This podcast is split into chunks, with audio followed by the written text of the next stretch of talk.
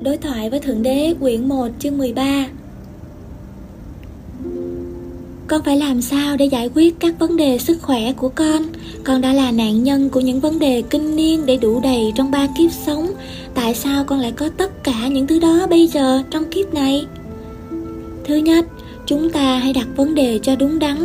Con thích chúng dù sao cũng là phần lớn, con đã dùng chúng rất giỏi để cảm thấy thương cho thân phận của mình và để cho người được chú ý tới. Trong một vài trường hợp hiếm hoi, khi con nhận ra rằng con không thích chúng nữa vì chúng đã đi quá xa xa hơn nhiều là con tưởng khi tạo ra chúng.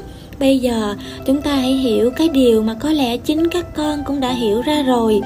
Tất cả các bệnh đều do các con tự tạo ra ngay cả những bác sĩ cũng nhận thấy là người ta tự làm cho mình mắc bệnh bằng một cách nào đó.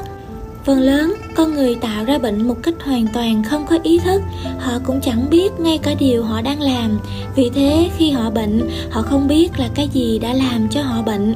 Có vẻ hình như là có gì đã xảy tới cho họ, chứ không phải là họ đã tự gây bệnh ra cho mình điều này xảy ra phần lớn do người ta di chuyển qua cuộc đời không có ý thức, không riêng gì về vấn đề sức khỏe và những hậu quả. Người ta hút thuốc rồi người ta hỏi, tại sao lại mắc bệnh ung thư? Người ta ăn súc vật và chất béo, rồi người ta lại hỏi, tại sao mạch máu lại tắc nghẽn? Người ta nóng giận suốt cuộc đời, rồi người ta tự hỏi, tại sao lại bị nhồi máu cơ tim? Người ta ganh đua với người khác một cách tàn nhẫn và dưới một áp lực kinh khủng. Rồi người ta lại hỏi, tại sao lại bị tai biến mạch máu não? Cái thật sự không hiển nhiên cho lắm, là phần lớn người ta làm cho bản thân lo lắng đến chết đi được. Phiền não làm tệ hại tâm trí, đứng sau căm thù, nó có tính chất hủy hoại rất lớn lo lắng thật là vô nghĩa.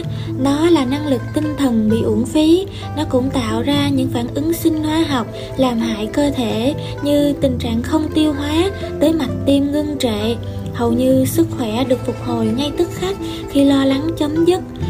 Lo lắng là một hoạt động của cái trí không hiểu biết liên quan của nó tới ta căm thù gây tai hại nhất cho tâm trí.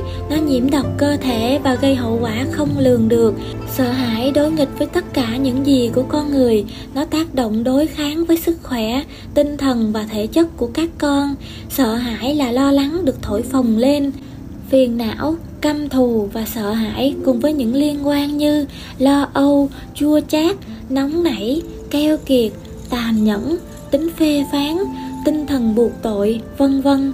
Tất cả tấn công vào các tế bào trong cơ thể, làm sao cơ thể có thể khỏe mạnh trong những điều kiện như thế được?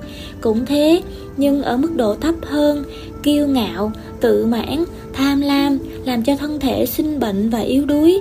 Tất cả những bệnh tật đều được tạo ra trước ở nơi tâm trí. Làm sao có thể như vậy được? Còn về những hoàn cảnh do nguyên nhân khác tạo ra thì sao? Như bị cảm lạnh hoặc bị s chẳng hạn không có gì xảy ra trong đời các con mà lại không có trong tư tưởng các con trước.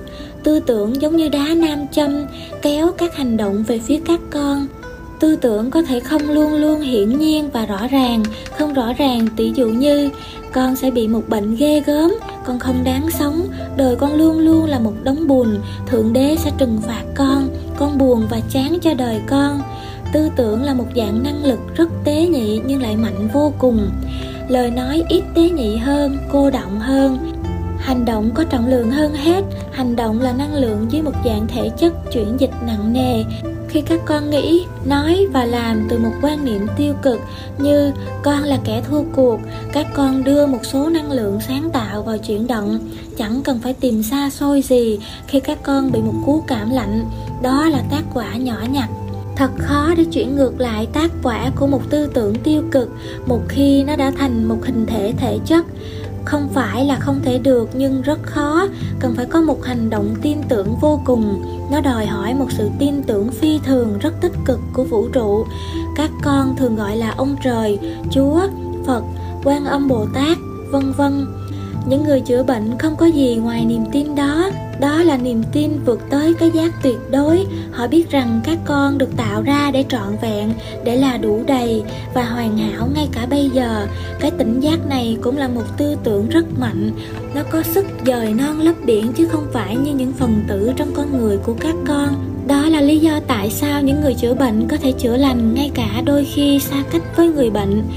Tư tưởng không biết tới khoảng cách tư tưởng đi chung quanh thế giới và đi xuyên qua vũ trụ, nhanh hơn là các con có thể thốt lên một lời. Hãy chỉ nói một lời và người con sẽ lành bệnh. Và đúng là như vậy. Ngay thời gian đó, ngay cả khi chưa nói hết câu, các con đã khỏi bệnh.